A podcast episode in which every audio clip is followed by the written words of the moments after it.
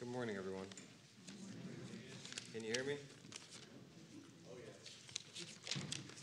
To speak up? Hello? Can you hear me now?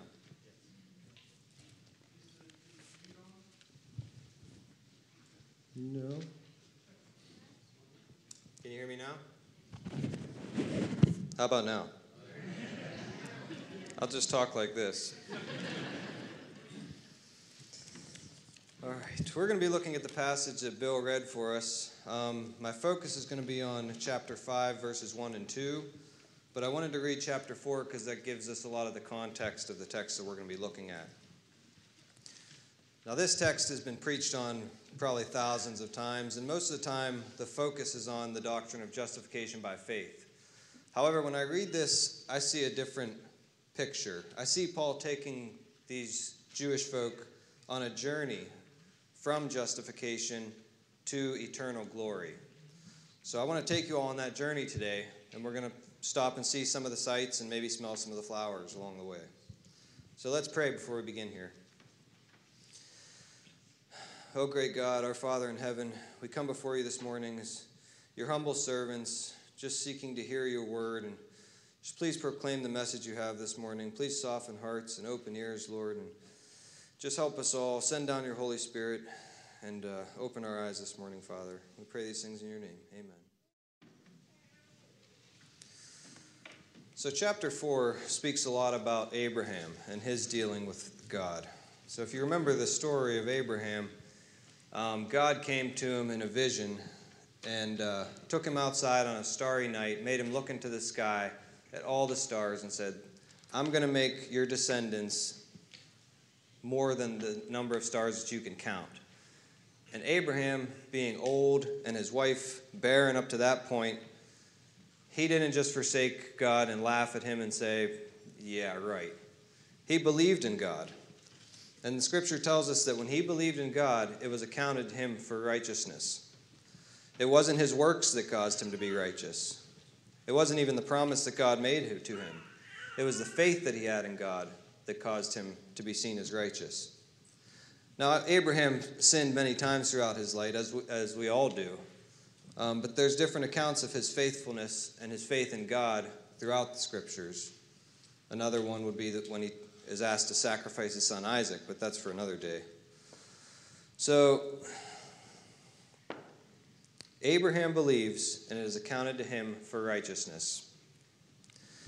So, at this point, Paul is speaking to a group of Jewish folk in Rome who, up to this point, had been taught a doctrine of works, how following the law would get them to heaven, how making the proper sacrifices and the proper atonements by doing so, they could achieve righteousness in the face of God.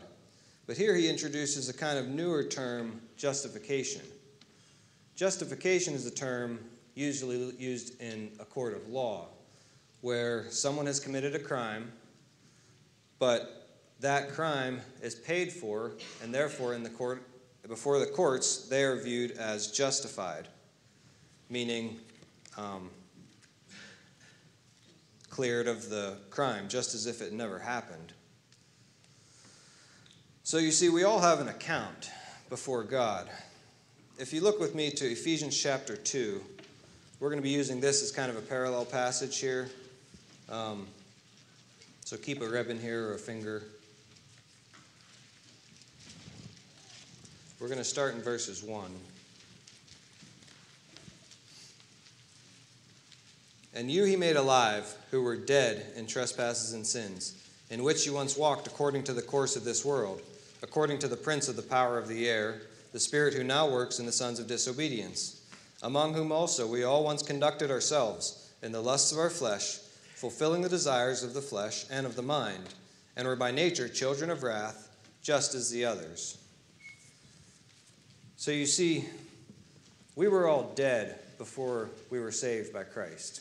Paul refers to us as walking dead men. The, the reason he does that is because we have an account in heaven. Every sin that we ever committed is recorded in a book in heaven, so to say.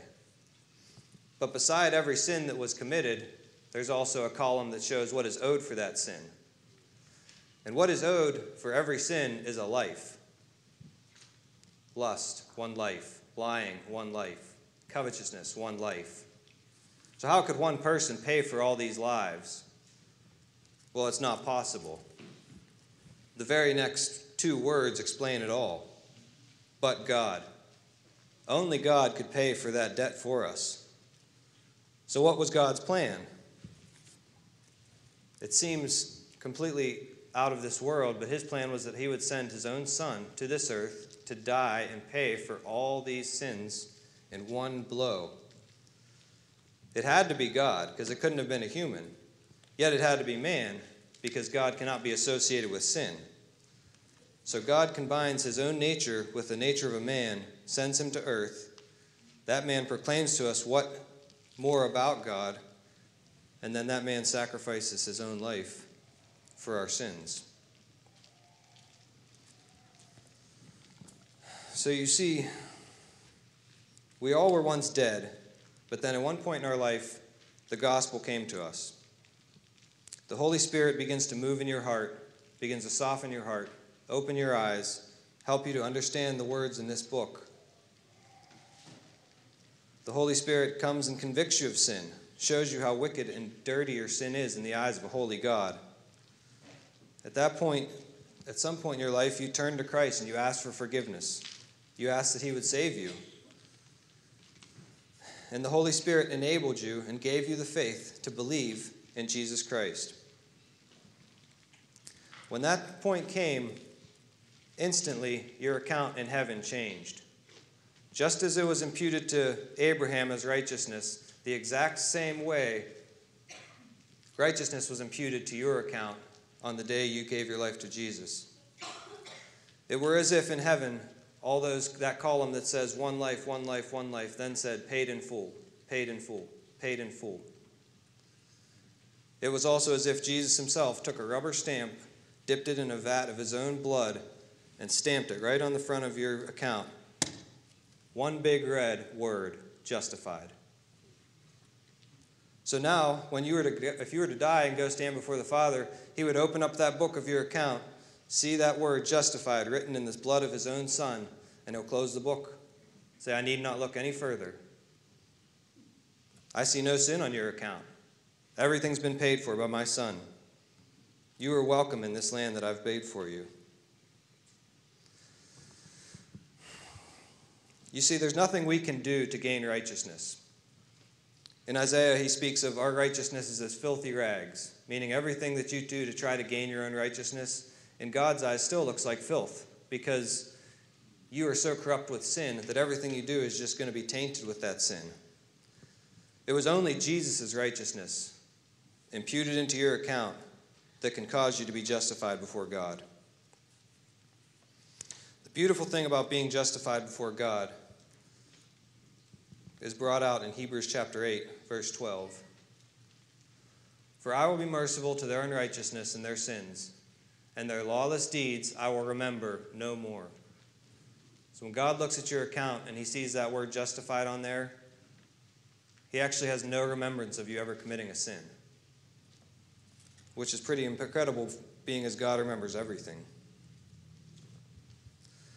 So now that we've achieved this right or this uh, justification, let's look at our text and see the journey that Paul takes us to next. Therefore, having been justified by faith, we have peace with God through our Lord Jesus Christ. Let's stop there. So we've arrived at peace with God. So if we have peace with God, that means we were once enemies of God. Flip with me back over to Ephesians chapter 2. And Paul brings this about in another way. At verse 14.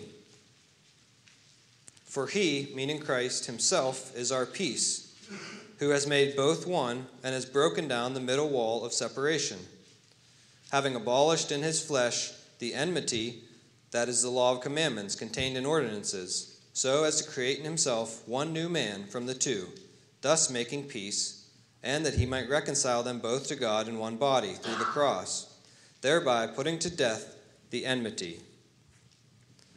So while we were in our fallen state, we were enemies of this God.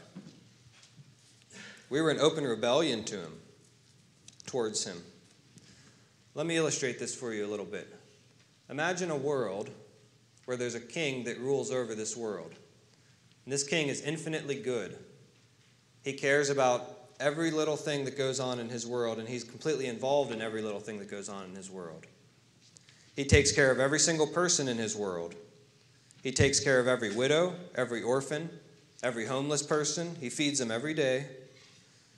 He takes care of the wealthy as well as the working class. He takes care of the sick, the handicapped. He even takes care of the animals and the creation that he built. Yet all these people live in his, in his world who hate him. By nature, they hate him, and they have no idea why they hate him. Imagine you are one of these people that hate this king, who is infinitely good.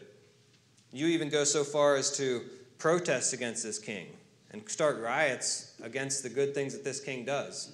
And one day you're in one of these protests, and all of a sudden his guards show up and arrest you and take you right before him.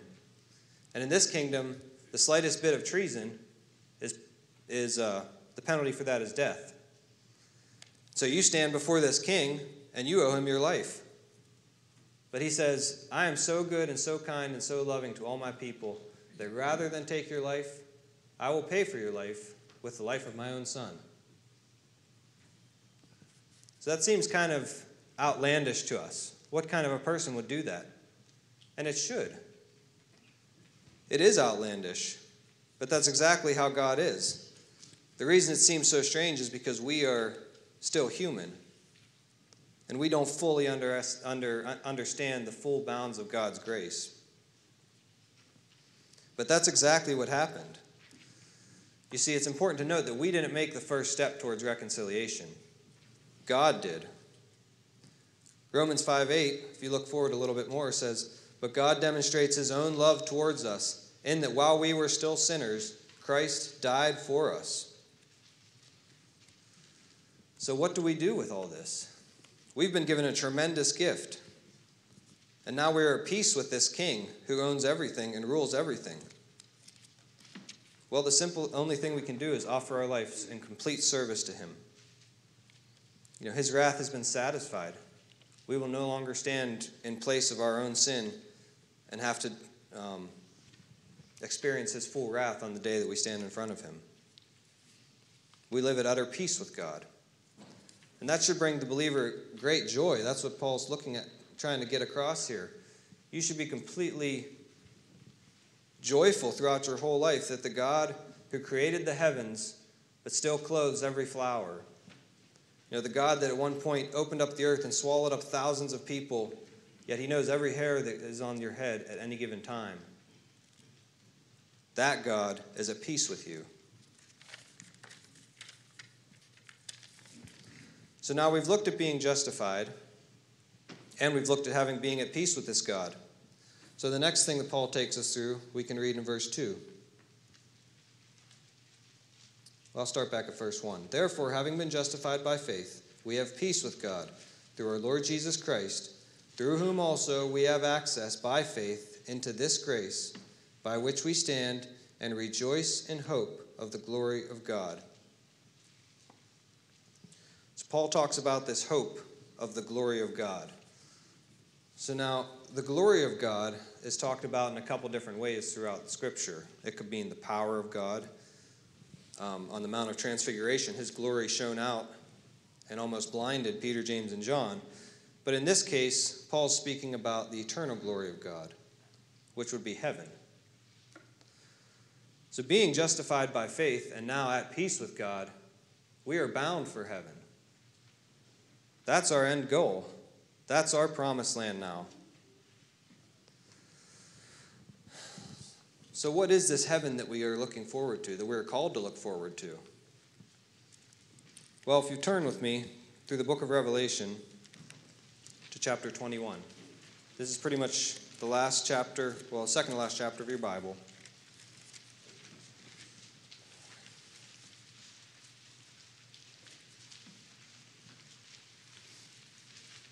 We're going to be looking at verses 22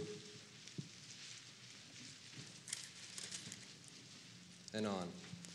So John is giving this, given this vision of heaven, and this angel leads him up onto a high mountain, and he's able to look down into the New Jerusalem. And he, this is what he sees. But I saw no temple in it, for the Lord God Almighty and the Lamb are its temple. The city had no need of the sun or of the moon to shine in it, for the glory of God illuminated it. The Lamb is its light, and the nations of those who are saved shall walk in its light. And the kings of the earth bring their glory and honor into it. Its gates shall not be shut at all by night. There shall be no night there, and they shall bring the glory and the honor of the nations into it. But there shall by no means enter it anything that defiles or causes an abomination or a lie, but only those who are written in the Lamb's book of life. Continue on in chapter 22. And he showed me a pure river of water, of life, clear as crystal, proceeding from the throne of God and of the Lamb. In the middle of its street, and on either side of the river, was the tree of life, which bore twelve fruits, each tree yielding its fruit every month. The leaves of the tree were for the healing of the nations, and there shall be no more curse, but the throne of God and of the Lamb shall be in it, and his servants shall serve him. They shall see his face, and his name shall be on their foreheads. There shall be no night there. They need no lamp nor light of the sun, for the Lord God gives them light, and they shall reign forever and ever. So, what we see here is a place of utter beauty. We don't, it's hard to really grasp from Scripture exactly what heaven's going to be like because we get small little snapshots of it. But what we do know should bring us really great joy. First off, it's full of life. The river of life flows through it. That seems kind of odd, but just there's so much death in this world, even decay and everything. But this river, if you view, if you think of it, think of a, a stream that just is spreading life everywhere, eternal life. God is also preparing a place for you right there, right now.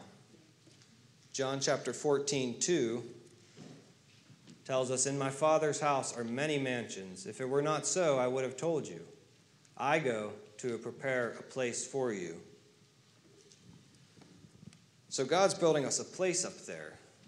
Think of, if you would, back to when you were maybe a child or you lived away from home for a while and you were going to go home what does your mother do? Your mother begins to prepare sometimes a week ahead of time. She may have not have seen you for a year or two. She starts getting the house all clean, makes your bed up real nice, changes the sheets, puts a little mint on your pillow. You know, she starts making you all your favorite foods, planning activities for you. Well, God loves you an infinitely more than your mother ever has or ever will. So if He says that He's preparing a place for you, all we can do is believe that that place is going to be amazing. Fit perfectly for you, designed perfectly for you. The other things that we can see about heaven is that heaven is a place of love. Now, love seems almost like a foreign concept in this world. There's so much hatred. You look around the world, we see wars, we see political unrest, we see neighbors hating neighbors over silly things. But not in heaven.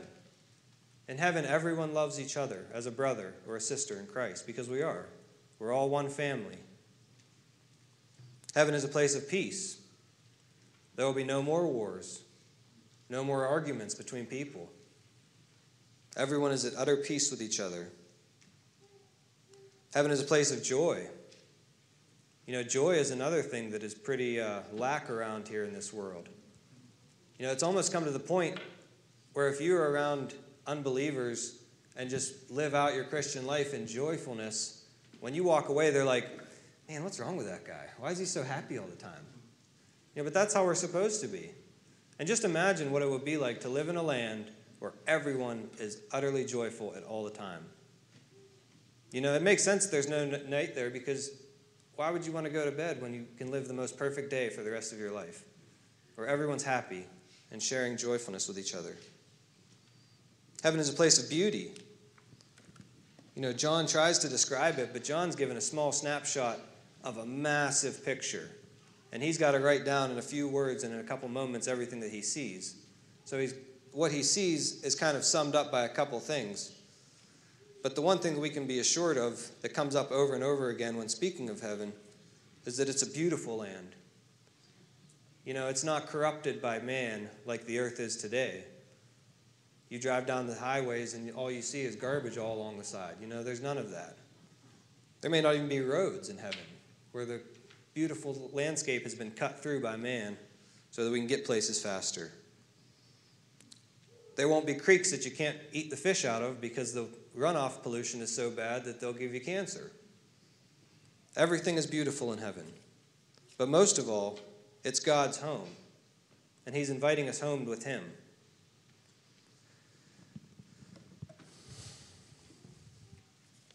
So, this is something that we should meditate upon.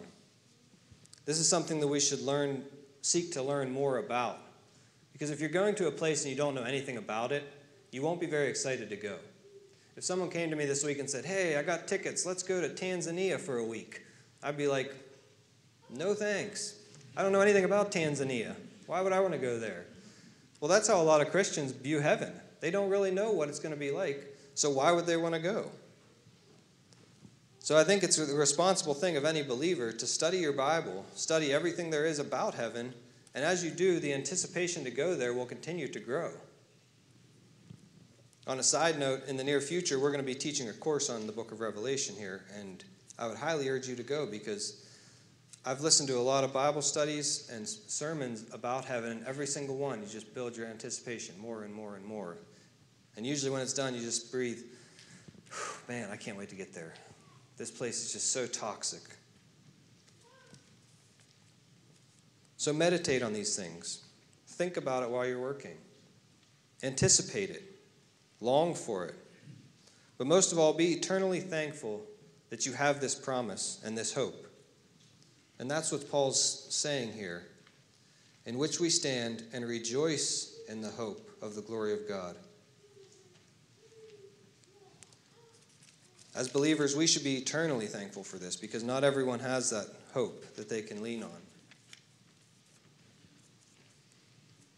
So, how do we apply this to ourselves? What does this mean for each and every one of us? Well, I'm going to apply this to two different groups of people believers and unbelievers. To the believer first, we've been looking at this already. This should bring us great joy. You know where you're going, God's promised it. If you've given your life to Christ, He is already starting to prepare a place for you. You can look at your account and see that every sin has been paid in full, paid in full, paid in full. So, what are you to do now? Now that you have this justification and you're living in a state of utter peace with God and looking forward to eternal glory? Well, we need to continue to increase our faith by the, by the proper means of doing so, which would be studying the Word, listening to sermons, prayer, fellowship with other believers. These are ways that you increase your faith. The more you know about God, and the more you know about the faithfulness of Him keeping His promises, the more you'll believe these promises. Also, med- meditate on heaven. You should think about heaven throughout the day to day life. And the more you know about it, the easier it'll be to think about it and get excited about it. It should be as much a part of you while you're here on earth as it will be when you get there. This all comes as you work to build your faith. Charles Spurgeon once said, A little faith will bring your soul to heaven, but great faith will bring heaven to your soul. So you can experience some of this here on earth. The other thing is to study out what the Bible tells us about heaven, and your anticipation will continually grow. But now to the unbeliever, this is a much different outcome. You don't have this hope that I'm speaking about. And you shouldn't have this hope that I'm speaking about. This world is all you have, and it's going to leave you empty. You see, heaven's not promised to everyone. If you take if you were to ask the average person in America if you're going to heaven, they'd say, "Yeah, I'm going to heaven." Well, why are you going to heaven? Well, I'm a good person. Well, that doesn't cut, make the cut by God's standards. If you are not a follower of God and you die on the way home from here tonight or today, you will not be welcome there. Paul speaks about this a little earlier in the book of Romans. If you'll turn with me to book t- or chapter 2. It's looking at verse 5.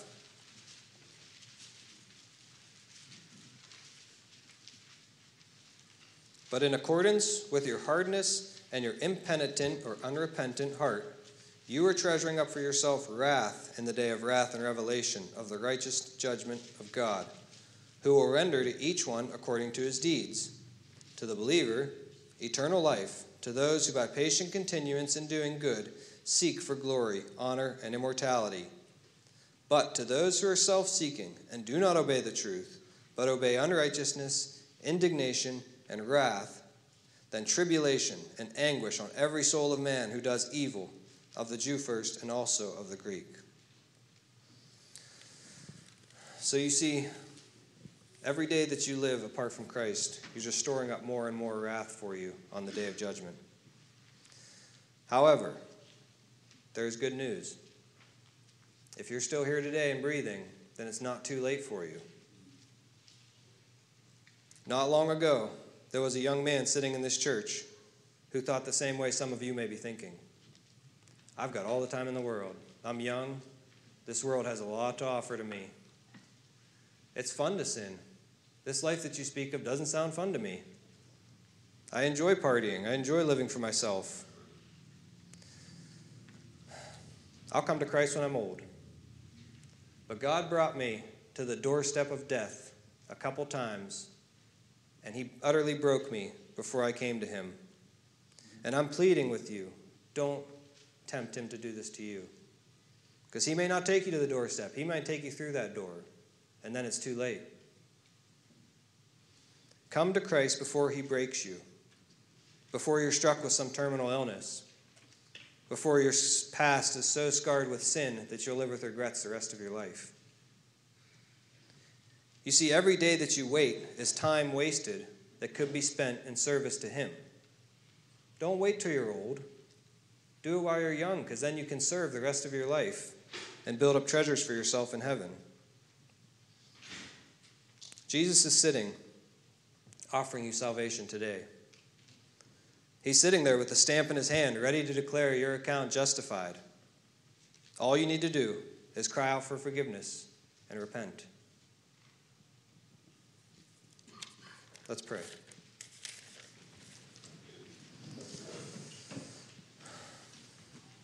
Oh, Father in heaven, you are so good. You are such a gracious God. You take care of us, you take care of this whole world. Nothing happens in this world apart from your will. Lord, you, there's so many here who can just say in utter thankfulness that you have saved us. And we long for that day when we can come and be with you. Oh, Father, these promises should just bring us joy. We should live our life every day with joy, Lord. Father, thank you so much for sending your Son to pay for all these sins that we owed for. Please help us to meditate on this through the next, next week, Lord. Please help us to anticipate your coming glory and the glory that's coming for us, Lord.